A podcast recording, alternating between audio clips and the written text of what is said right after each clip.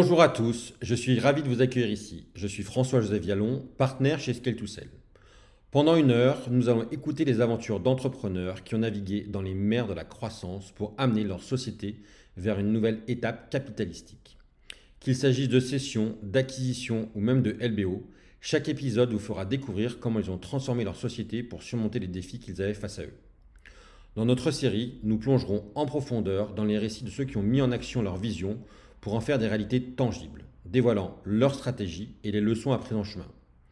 Que vous soyez au début de votre aventure entrepreneuriale ou en pleine phase de croissance, nous vous racontons les coulisses d'aventures humaines destinées à vous guider et vous préparer à votre propre parcours de succès. Alors maintenant, asseyez-vous, détendez-vous et sans plus attendre, place à l'épisode. Bonjour à tous, pour cet épisode un peu particulier des interviews Scale2Sell, j'ai l'honneur et le privilège d'interviewer Stéphane Seguin. Salut Stéphane. Salut François-Joseph. Alors Stéphane, nous on se connaît depuis déjà maintenant presque une dizaine d'années, quand tu étais dirigeant de Fuel Market.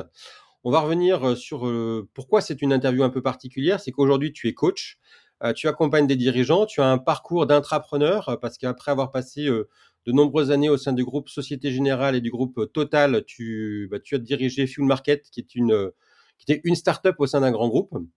Et puis, après un passage chez Total Lubrifiant, tu es parti dans le monde du coaching. Et donc, du coup, aujourd'hui, on va voir avec toi un peu quels sont les comportements qu'on retrouve chez beaucoup de dirigeants qui peuvent limiter la croissance et du coup empêcher la croissance de l'entreprise, la croissance de l'entrepreneur et le limiter dans sa capacité à aller vers un événement capitalistique. Ok, eh ben, avec un grand plaisir. Bon. Je te laisse, au-delà de cette présentation, est-ce qu'il y a des choses que tu veux rajouter ? Non, écoute, je suis enchanté d'être là avec toi. C'est vrai qu'on se connaît, on s'est connus dans une autre vie, qui est une vie trépidante de la transformation digitale. Et puis, effectivement, j'ai été DG de Fuel Market. C'était pas le produit qu'on s'attendait le plus à retrouver sur Internet. Et pour autant, on a réussi à atteindre 100 millions d'euros de chiffre d'affaires. Et effectivement, maintenant, je coach des dirigeants en ayant été dirigeant moi-même. Et c'est ça qui fait mon charme et ma singularité.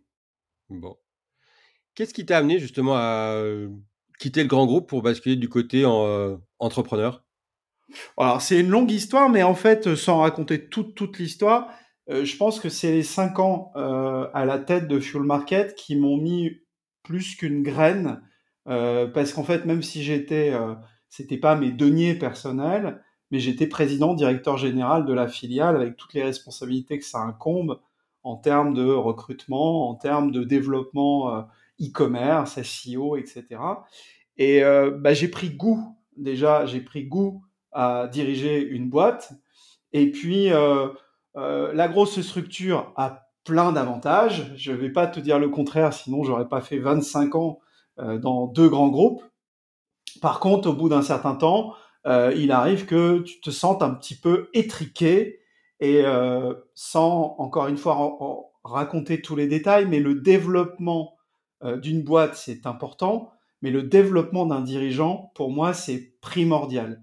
Et comme j'avais eu besoin d'être coaché et que j'avais vu la puissance du coaching, je me suis consacré, j'ai décidé qu'à 50 ans, un petit peu avant, j'allais partir voguer moi-même sur mon petit bateau et coacher des dirigeants qui eux-mêmes sont à la tête de plusieurs dizaines, centaines de salariés, ça dépend lesquels. Et voilà, donc je suis là pour faire bénéficier de mon expérience, de mon expertise et aussi de mon apprentissage du coaching. Voilà, les deux. Tu as dit un truc intéressant, c'est que tu avais eu besoin d'être coaché avant de coacher. Ouais. C'est quelque chose qu'on t'avait suggéré ou que tu avais identifié toi-même ? Alors, pour l'anecdote, j'avais identifié que c'était nécessaire que mes équipes soient coachées. Donc ça, c'est le biais que j'avais à l'époque, c'est que je considérais que j'avais pas besoin. Et d'ailleurs, on reviendra là-dessus, c'est que beaucoup de dirigeants pensent qu'ils sont pas concernés par ça. Ils peuvent se débrouiller tout seuls et voire même certains dirigeants français considèrent qu'être coaché... quelque part, c'est un signe, qu'est-ce qui m'arrive, qu'est-ce qui va pas. Donc, Qu'est-ce qui s'est passé? C'est qu'en voulant faire coacher mes équipes, la coach, très habilement, m'a demandé si elle pouvait venir dans une session de comité directeur. Et subtilement, elle m'a gentiment proposé de coacher les membres du CODIR avant de coacher les équipes. Et elle a commencé par moi. Donc au départ, j'étais un petit peu surpris parce que c'était pas ma demande initiale, mais je me suis laissé un petit peu porter par la proposition.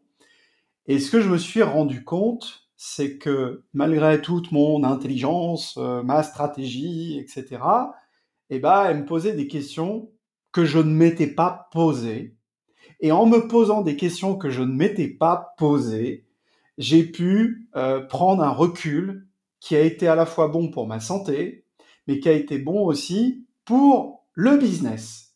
C'est-à-dire que je ne vais pas attribuer que à ma coach la croissance de Fuel Market, mais la croissance s'est accélérée après que j'ai été coaché parce que j'ai dirigé différemment l'entreprise, j'ai managé différemment et j'ai pris un peu plus soin de mon équilibre personnel. Voilà, donc j'ai vu un avant et un après, ça m'a marqué et aujourd'hui, j'essaye d'apporter un avant et un après à mes clients.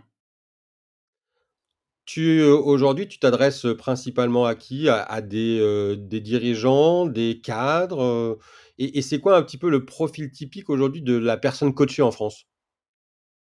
Moi, je m'adresse essentiellement à des dirigeants et des entrepreneurs. Alors, dirigeants, je vais revenir, entrepreneurs, ça tout le monde sait ce que c'est, ok, patron de l'entreprise. Dirigeants, c'est dirigeants de filiales, un petit peu comme moi j'étais. Dirigeant de filiales comme Fuel Market, dirigeant dans un grand groupe ou dirigeant d'une PME. Donc, ce sont des dirigeants, essentiellement. Ta question, c'est qui se fait coacher, c'est ça? Aujourd'hui, est-ce qu'il y a tu disais que, effectivement, dans l'inconscient collectif et l'inconscient de beaucoup d'entrepreneurs, coacher, c'est qu'il y a un problème. Ouais. Et j'imagine que dans la réalité, en fait, c'est pas ce que tu constates. Et donc, du coup, quel est un peu le profil du coaché français aujourd'hui? Et est-ce qu'il y a un profil? Alors, déjà, c'est très franco-français de penser qu'on va pas bien quand on a un coach. C'est-à-dire qu'il y a beaucoup de pays, notamment les États-Unis, où le dirigeant, quand il va très bien, il a 1, 2, voire 3 coachs. Bon, ça, c'est déjà une première remarque. C'est un peu le psy. Il y a quelques années, quand on allait chez le psy, c'est qu'on était fou. En France, on en est encore là pour les dirigeants. C'est de considérer quand on a un coach, c'est qu'on est un mauvais dirigeant. C'est une erreur énorme. Le profil type, c'est plutôt des gens qui sont humbles. C'est plutôt des gens qui commencent à être conscients des limites et des conséquences de leur mode de fonctionnement. C'est-à-dire ils sont soit fatigués, soit ils perdent du sens. C'est-à-dire qu'ils ont des symptômes.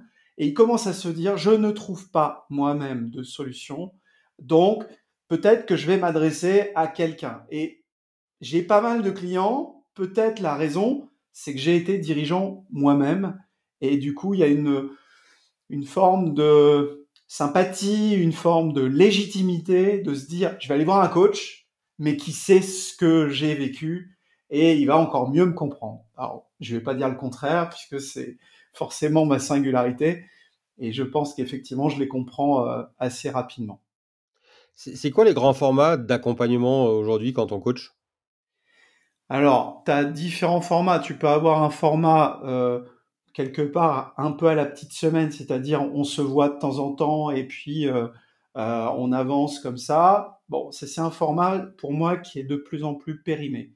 Pour moi, Moi, ce que je souhaite comme format, c'est un format sur une durée qui a un objectif de transformation, c'est-à-dire qu'on fait le bilan de où on part et on fait une prospective de là où la personne veut aller, qu'est-ce qu'elle veut changer, qu'est-ce qu'elle veut améliorer.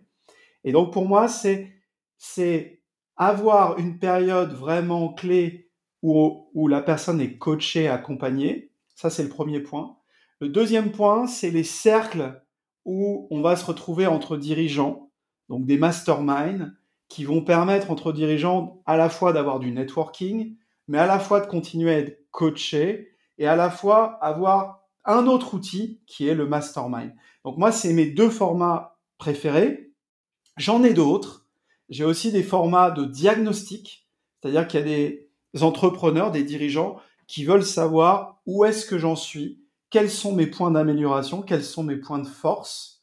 Et ça, de plus en plus, j'ai des clients qui viennent me voir pour me dire où est-ce que je peux m'améliorer pour à la fois être plus performant, mais aussi pour avoir plus d'équilibre sur un plan personnel. Est-ce que j'ai répondu à ta question ? Tu as répondu à... Non, tu réponds très bien à ma question. Et alors maintenant, du coup, toi, si on devait faire un peu un focus des mauvaises pratiques avant d'être dans les bonnes pratiques, quand quelqu'un vient vers toi, tu as dit qu'il était plutôt en général, effectivement, il avait pris conscience, mais c'est quoi les comportements qui amènent à un moment ou à un autre à cette prise de conscience ? Alors, le premier...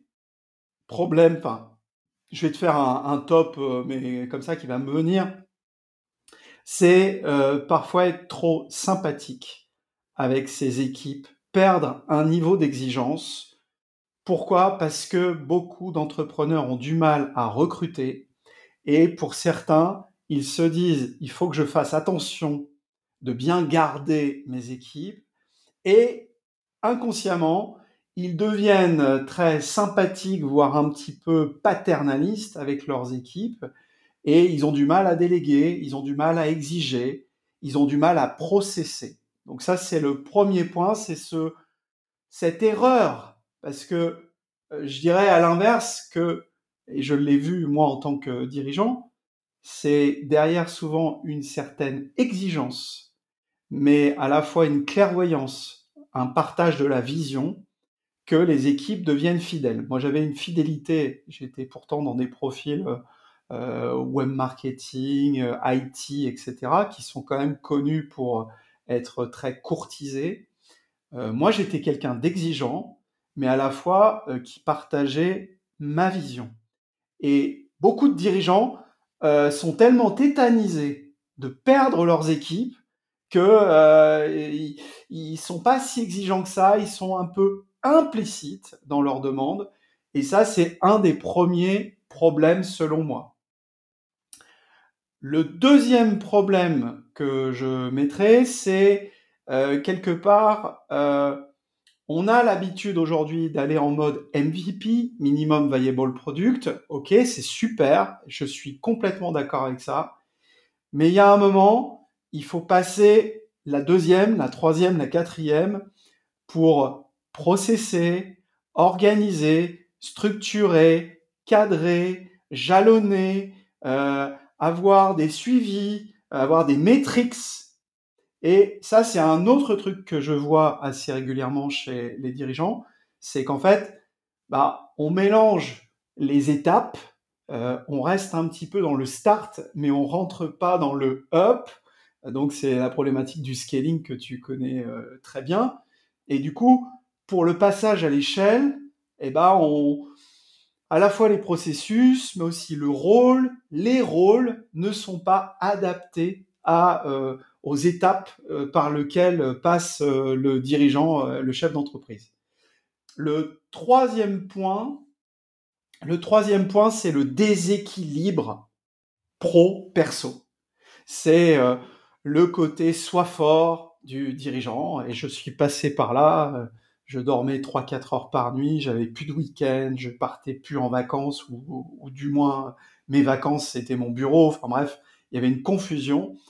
Et là-dessus, si le dirigeant ne fait pas attention, au fur et à mesure, sa bande passante personnelle se réduit, alors que sa bande passante professionnelle s'agrandit, et à un moment, il s'épuise, donc le burn-out ou le pré-burn-out qui peut conduire à des problèmes de santé, des problèmes d'équilibre personnel, etc. Voilà. Est-ce que tu es étonné par mes réponses ? Non, je suis pas étonné. En fait, effectivement, ayant été passé par la case dirigeant, le côté sympathique, et on a trop souvent confiance, trop souvent tendance à mélanger bienveillance et sympathie. Et effectivement, c'est pas des choses qui m'étonnent particulièrement. Et après, effectivement, le fait que ce que tu expliquais sur le côté MVP, où on a tendance à se satisfaire de résultats intermédiaires sans passer à l'échelle, c'est quelque chose qu'on voit souvent. Et il y a un truc aussi, alors je l'ai un peu dit rapidement, mais le côté implicite. Il y a un moment, on se comprend assez bien soi-même, ça va à peu près. Donc quand on démarre un business, souvent l'implicite nous va bien et c'est assez rapide, tout le monde se comprend. Sauf que plus la boîte grossit, et plus l'explicite doit se mettre en place, sinon l'implicite nous met dans des dangers assez forts, d'être incompris, de créer de la frustration, de créer de l'angoisse, de l'incompréhension, etc. C'est la base des processus. Les processus sont là pour éclairer, pas pour limiter. C'est la base des processus et c'est aussi la base du feedback, c'est aussi la base de la reformulation, pour s'assurer, entre êtres humains, on croit tout le temps qu'on s'est bien compris, sauf que on a chacun notre lecture d'une même réalité.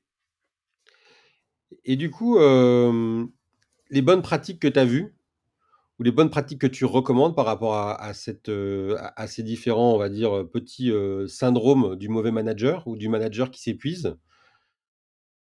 Bah, déjà, c'est d'avoir, alors au-delà de se faire coacher,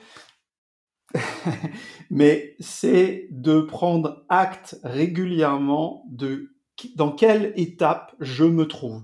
C'est-à-dire que le dirigeant, il est dans un monde extrêmement volatile, il évolue lui-même, ses équipes évoluent, son marché évolue, etc., etc.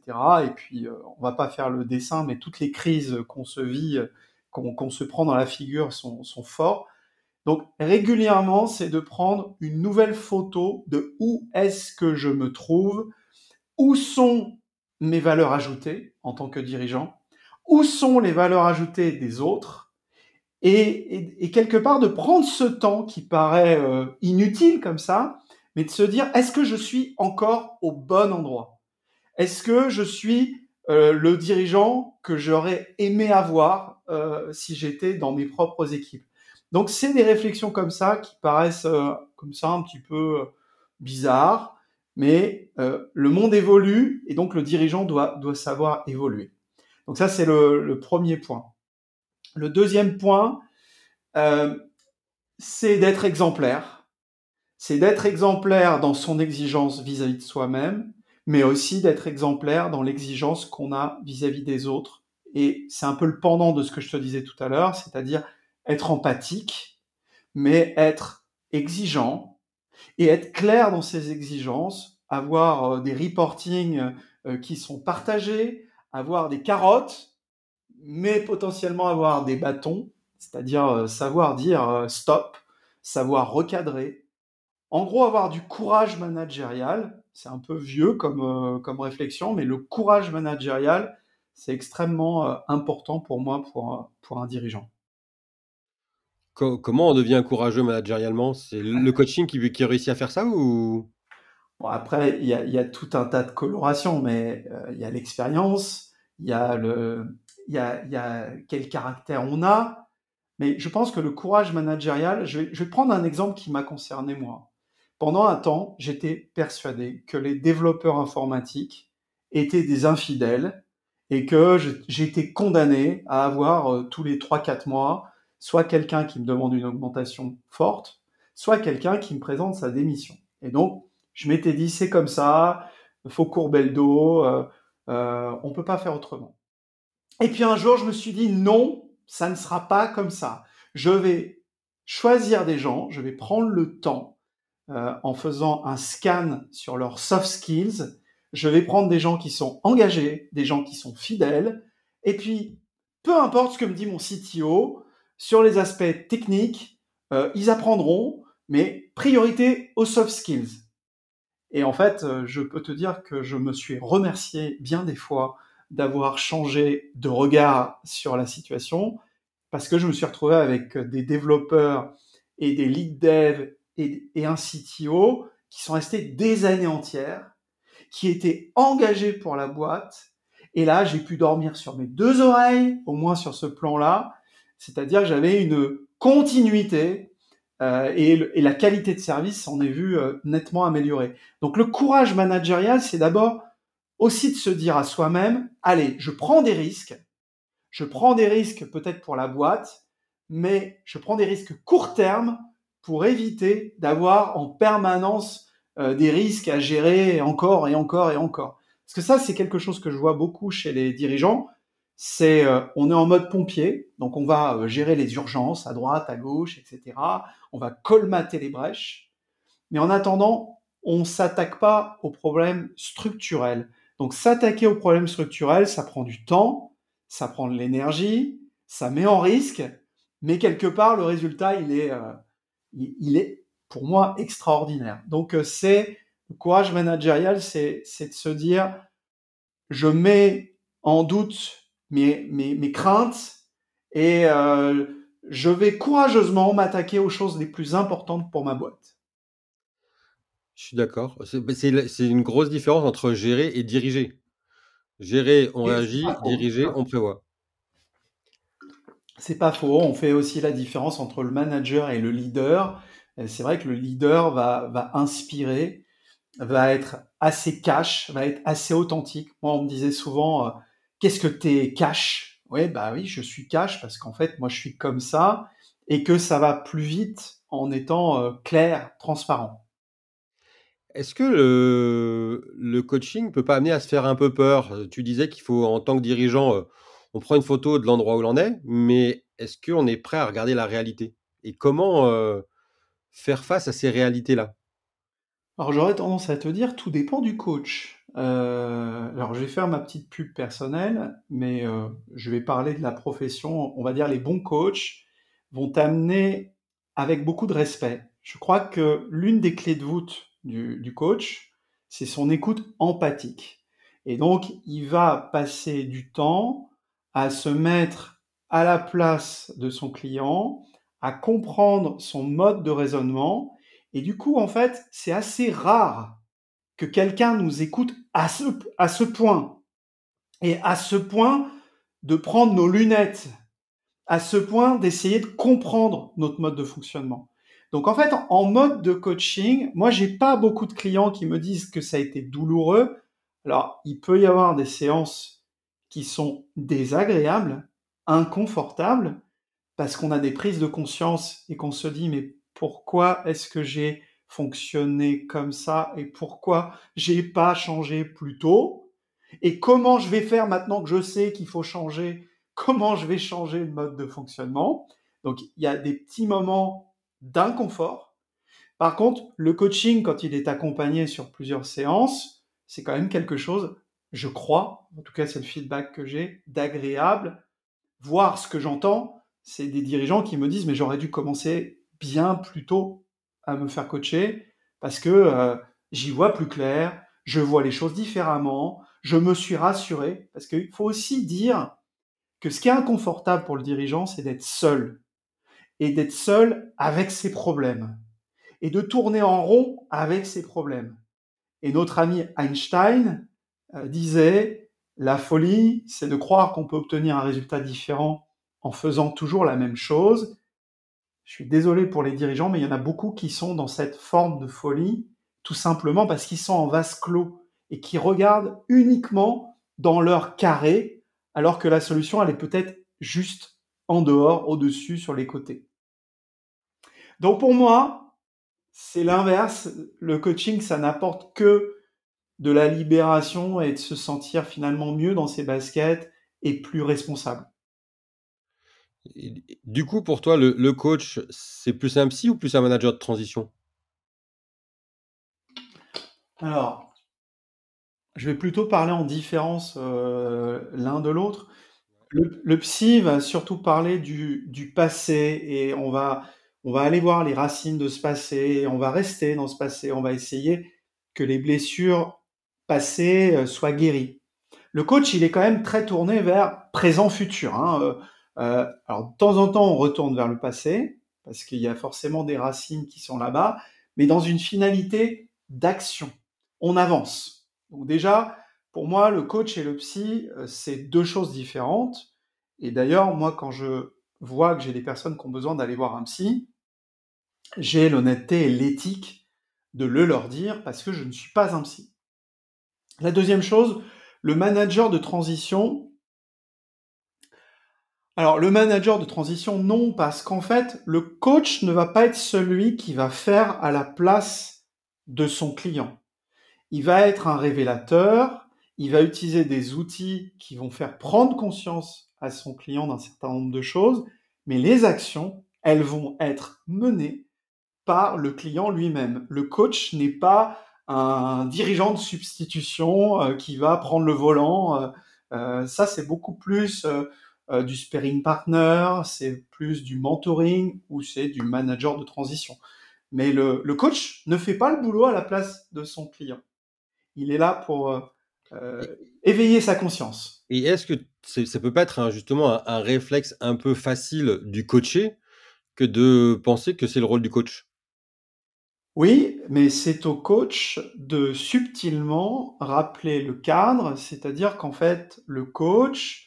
avec ses techniques de coaching, va être responsable de ce cadre dans lequel va s'opérer le coaching.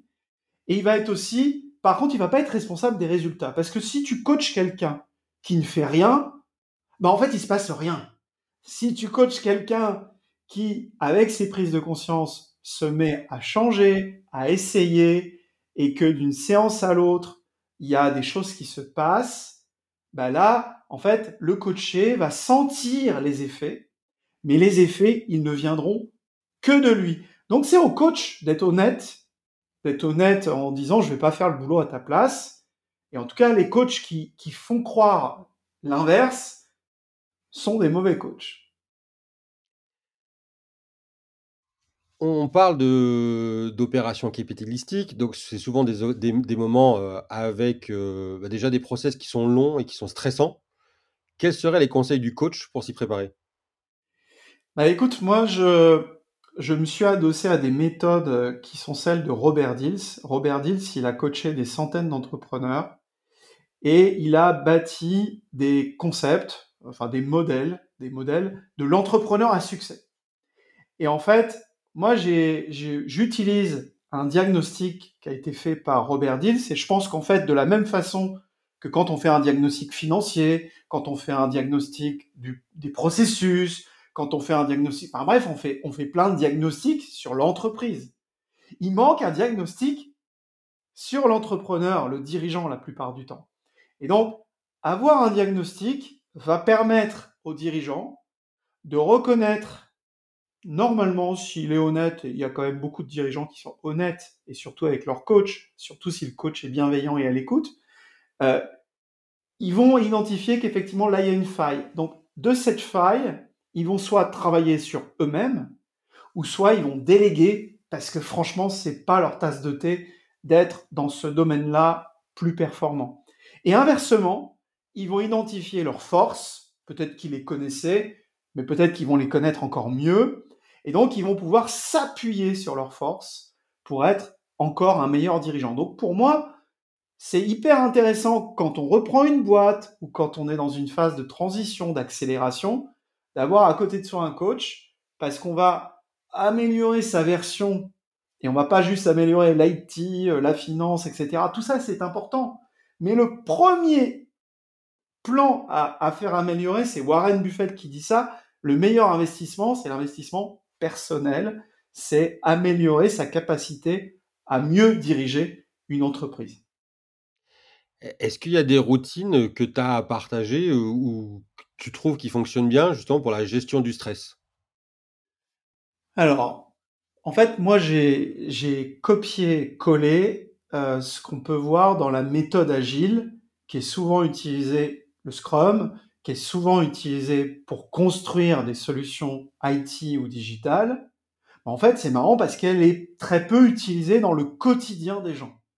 Or, quand on bâtit des projets dans une boîte, que ce soit des projets sociaux, des projets financiers, des projets, tout ce qu'on veut, hein, c'est bien d'avoir ce rythme de sprint, pour reprendre le Scrum, c'est-à-dire de se dire sur les 15 prochains jours, qu'est-ce que je vais mettre en place, et d'avoir des rituels à la fois chaque matin de dire, par rapport à mes objectifs sur ces 15 prochains jours, c'est quoi que je fais exactement, avec quel focus je mets aujourd'hui, parce que ça aussi, c'est un des points que rencontre le dirigeant, c'est que comme il est un petit peu partout, il est parfois nulle part. Donc, avoir un rituel quotidien et hebdomadaire sur qu'est-ce qui est le plus important dans ces 2 semaines qui viennent, mais aussi dans la journée d'aujourd'hui. C'est hyper fondamental. Et la deuxième chose qui me paraît fondamentale et qui paraît gadget alors que ça ne l'est pas pour notre cerveau, c'est la gratitude. Notre cerveau a besoin d'avoir des récompenses. Alors les récompenses, des fois, c'est fumer, c'est boire un verre d'alcool, c'est manger du chocolat. Ben, il y a aussi les gratitudes. La gratitude, c'est de se dire à la fin de sa journée, qu'est-ce qui a été super aujourd'hui ? Qu'est-ce que j'ai trouvé génial ? Qu'est-ce que j'ai envie de me dire, là où j'ai envie de me dire merci ? Alors, tout ça, ça paraît psycholo bidule, mais en fait, notre cerveau, il aime les récompenses immédiates, alors que souvent, un dirigeant, il est récompensé sur une durée longue, lancement de son entreprise, résultats financiers, chiffre d'affaires, marge, etc. Et donc, comment se récompenser sur une durée plus courte ? Parce que notre cerveau, encore une fois, il aime les récompenses sur une durée courte. Est-ce que c'est pas être un peu dans de la méthode Coué ? Non. Voilà, c'est ma réponse. Non, c'est pas tout. Non, tu vois ce que je veux dire. La méthode Coué, je sais pas si tu connais vraiment l'histoire de Coué, qui était un pharmacien de Troyes. En fait, on s'est beaucoup moqué de lui, Coué, alors qu'en fait, il avait trouvé quelque chose qui est l'effet placebo, qui est de recevoir des clients, enfin des gens qui viennent dans son officine, et il s'était rendu compte que quand il disait « Oh, ce médicament marche très très bien », ben, en fait, la personne était nettement plus rapidement soignée. Et en fait, on s'est foutu de la figure de Coué, mais c'est quelque chose qui fonctionne. Donc, quelque part, habituer notre cerveau à la réussite, mais aussi adosser des résultats, des petits pas, et de dire ce petit pas, je me le reconnais à moi, va donner envie à ton cerveau de faire 10 pas de plus. Et c'est un entraînement qui va faire que ton cerveau va se dire ça vaut le coup de continuer. Alors que le dirigeant qui force, qui se dit tous les matins je vais m'en sortir, je suis fort, je ne peux pas faire autrement que m'en sortir, bah, à un moment, celui qui se met en panne, c'est son inconscient. Et le problème, c'est que l'inconscient, il pilote à peu près 90-95% de nos actions. Donc, il faut plutôt être copain avec notre inconscient que d'être contre notre inconscient. Est-ce que... t'as mentionné un truc qui a fait tilt tout à l'heure. T'as parlé de la solitude du dirigeant. Cette solitude, effectivement, on peut la contrebalancer par ses gratitudes. Est-ce qu'il y a d'autres astuces en tant que coach que tu as vues pour sortir de cette solitude ? Bah, moi, j'essaye de tous les moyens possibles de faire se rencontrer des dirigeants entre eux. J'organise des soirées, je fais un mastermind, etc. Et on connaît, toi et moi, on connaît le networking. On s'est d'ailleurs rencontrés dans un endroit de networking. Pour moi, c'est fondamental, au-delà d'être coaché et que le coach prenne le temps de comprendre le mode de fonctionnement du dirigeant, c'est fondamental de rencontrer d'autres dirigeants. Alors, ça paraît simple comme ça, mais souvent, on n'a pas le temps. Et donc, le dirigeant se retrouve seul à bord. Et en plus, quand il fait un diagnostic sur sa situation qui commence à être inquiétante, il a parfois ce qu'on appelle honte, appelons un chat, il a honte de partager avec d'autres que bah, en ce moment, ça va pas très bien. Or, si on fait partie d'un groupe de pairs et que ce groupe de pairs s'habitue à partager bah, ce qui marche, mais aussi ce qui marche pas, bah, quelque part, on va s'autoriser de plus en plus dans ce groupe, on va s'autoriser à se dire en ce moment, moi, je vais pas bien. Je vais pas bien et j'ai besoin d'aide. Et ça, c'est un petit bijou pour le dirigeant parce que c'est exactement ce qu'il ne s'autorise pas à la base. Et quand il s'autorise ça, il autorise il s'autorise à être vulnérable et là, il voit que d'autres ont des solutions là où lui n'en a pas. Et c'est la clé de voûte de ces groupes mastermind et de ces soirées entre dirigeants. Voilà, c'est des choses qu'on additionne, hein, bien sûr. Toi, tu vas me parler de compétences à la fois financières. Je suis bien placé pour savoir, quand j'avais ma boîte qui faisait 100 millions d'euros de chiffre d'affaires, je ne m'intéressais pas qu'au mindset. Je m'intéressais aussi à la finance, je m'intéressais à l'IT, je m'intéressais à plein de choses. Mais on va dire, il faut qu'il prenne soin de lui et qu'il accepte sa vulnérabilité. Est-ce que, en tant que dirigeant, accepter sa vulnérabilité, c'est pas aussi pour certains, se mettre en défaut ou par rapport à ses équipes? Ben, moi, je crois maintenant l'inverse. J'ai cru pendant très longtemps, j'ai parfois été poker face parce que je me disais, faut surtout pas que tu montres à quel point en ce moment ça va pas terrible. Donc je tenais un visage rayonnant, machin. Bon, très bien. Et en fait, quand j'ai partagé ma vulnérabilité, ou quand j'ai partagé, alors bien sûr, si tous les matins tu dis à tes équipes que t'as le moral dans les chaussettes, il y a un moment tu vas créer une contamination où tout le monde va avoir le moral dans les chaussettes. Mais par contre, si tu reconnais déjà tout ce que tu ne sais pas, moi j'avais un malin plaisir dans certaines réunions où les gens parlaient de plein de choses et se disaient le dirigeant forcément il connaît. Moi je disais excusez-moi mais là je suis peut-être une quiche. Je n'ai rien compris. Et je savais qu'en fait, en disant ça, il y avait une partie de l'auditoire qui n'avait pas osé lever la main et qui se disait, ah, c'est quand même sympa qu'il ait dit ça parce qu'en fait, on comprenait pas depuis le début. Donc, pour moi, montrer sa vulnérabilité ou montrer qu'on n'est pas omniscient, c'est aussi autoriser les autres à être plus honnêtes. Parce qu'en fait, en 2024, celui qui dit qu'il sait tout, alors déjà, c'était pas vrai en 90, mais celui qui dit ça en 2024, c'est un menteur. Donc, reconnaître qu'il y a des parties qu'on ne maîtrise pas, ça donne un côté humain aux dirigeants et ça donne un côté honnête aux dirigeants. Parce que nos équipes ne sont pas non plus complètement dupes vis-à-vis du côté poker face et même souvent, elles sentent qu'il y a un côté faux. Donc, plus on est authentique et plus on autorise les autres à être authentiques. Donc, ça crée de la fluidité dans les échanges humains. Toi qui connais du coup l'intimité de pas mal de dirigeants, si tu devais résumer 2024, c'est quoi les grands challenges qui terrorisent les dirigeants? Alors, il continue à y avoir une difficulté de recrutement. Malgré ce début de crise, les dirigeants continuent à dire qu'ils ont vraiment du mal à trouver, en tout cas, des personnes fiables, des personnes qui restent, des personnes qui correspondent à leurs attentes.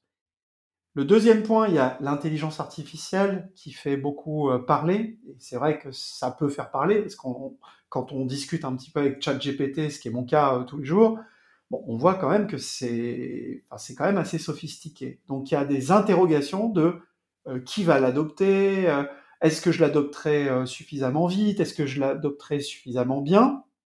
Bon, il y a tout ça. Il y a aussi des angoisses sur la somme des crises mises bout à bout. Parce qu'on est quand même bien chargé depuis quelques années, le Covid, l'Ukraine, Israël, l'inflation, etc., les matières premières. Bon. Donc, on commence vraiment à sentir des pans de l'économie qui vont pas bien.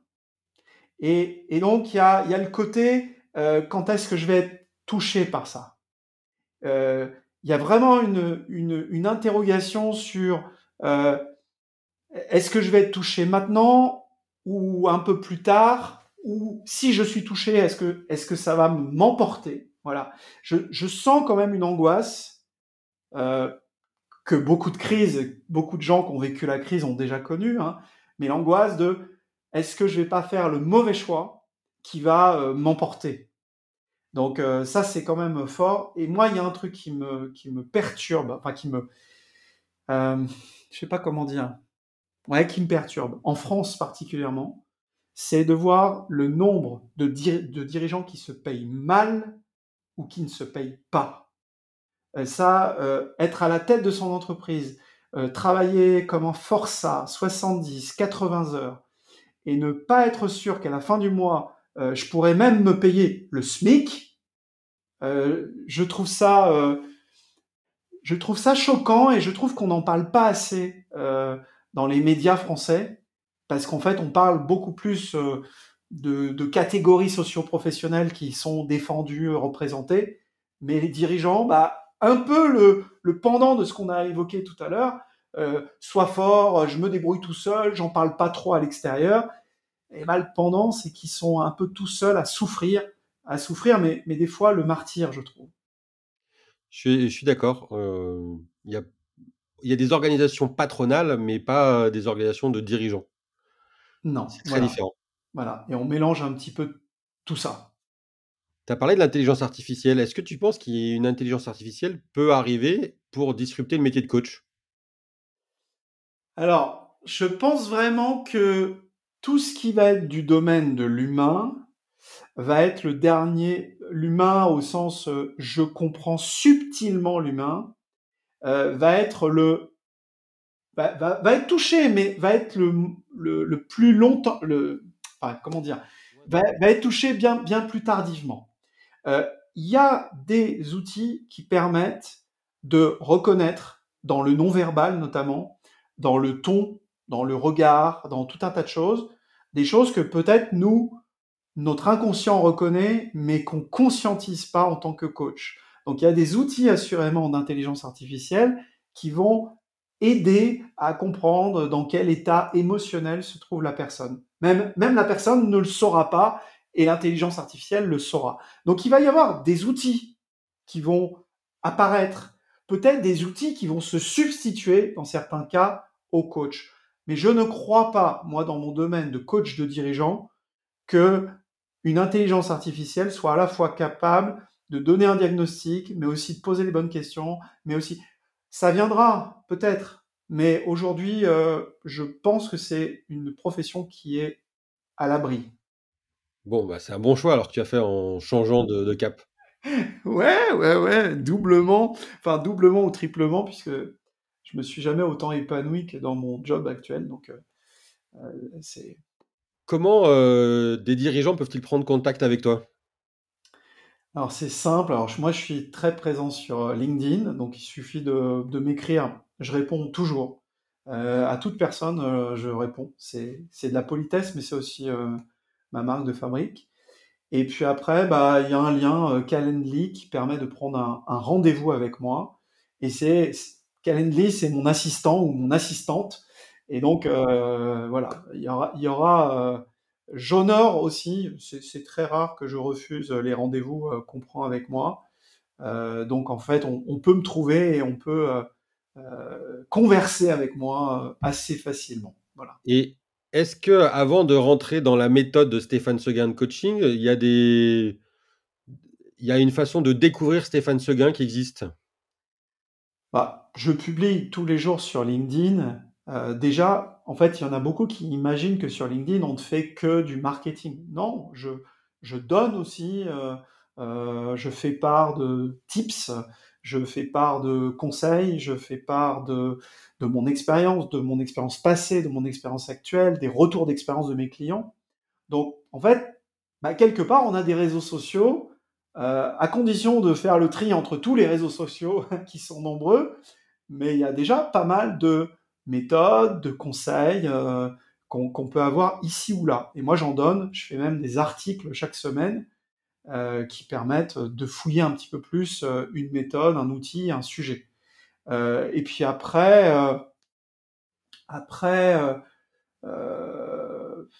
moi, j'invite assez facilement depuis quelques mois à des soirées de dirigeants, au moins une soirée de test.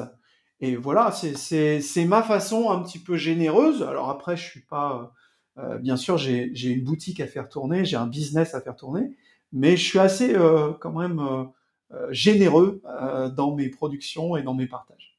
Bon, c'est génial. Dernière petite question, juste pour te taquiner, c'est est-ce que toi t'es coaché ? Oui, alors moi je suis supervisé déjà. Alors même pendant un temps, c'est plus le cas en ce moment, mais j'avais 2 superviseurs Un superviseur, déjà, c'est quelqu'un vers qui on se tourne quand on a des cas clients, des difficultés. Bah, pareil, un petit peu comme le dirigeant, quand on se sent seul face à, soit en termes de méthode, soit en termes d'approche, soit en termes d'éthique. Donc, j'ai eu une deuxième superviseure qui était plus de la supervision sur ma méthode, la méthode que j'avais apprise avec Robert Dilts. Je me fais coacher aussi parce qu'en fait, déjà, c'est un entretien permanent.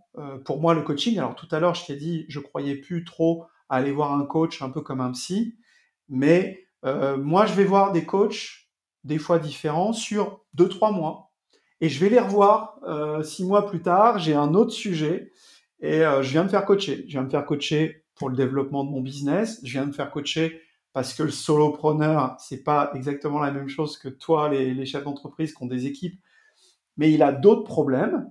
Et donc, oui, je vais me faire coacher parce que je suis archi convaincu que j'ai besoin d'être coaché. Moi aussi. Bon. Eh ben, écoute, c'est une bonne conclusion. Je te remercie beaucoup pour ces 45 minutes qu'on a passées ensemble. Merci. J'invite tous mes auditeurs à prendre contact avec toi s'ils le désirent. Et puis, merci. À très bientôt. À très bientôt, François.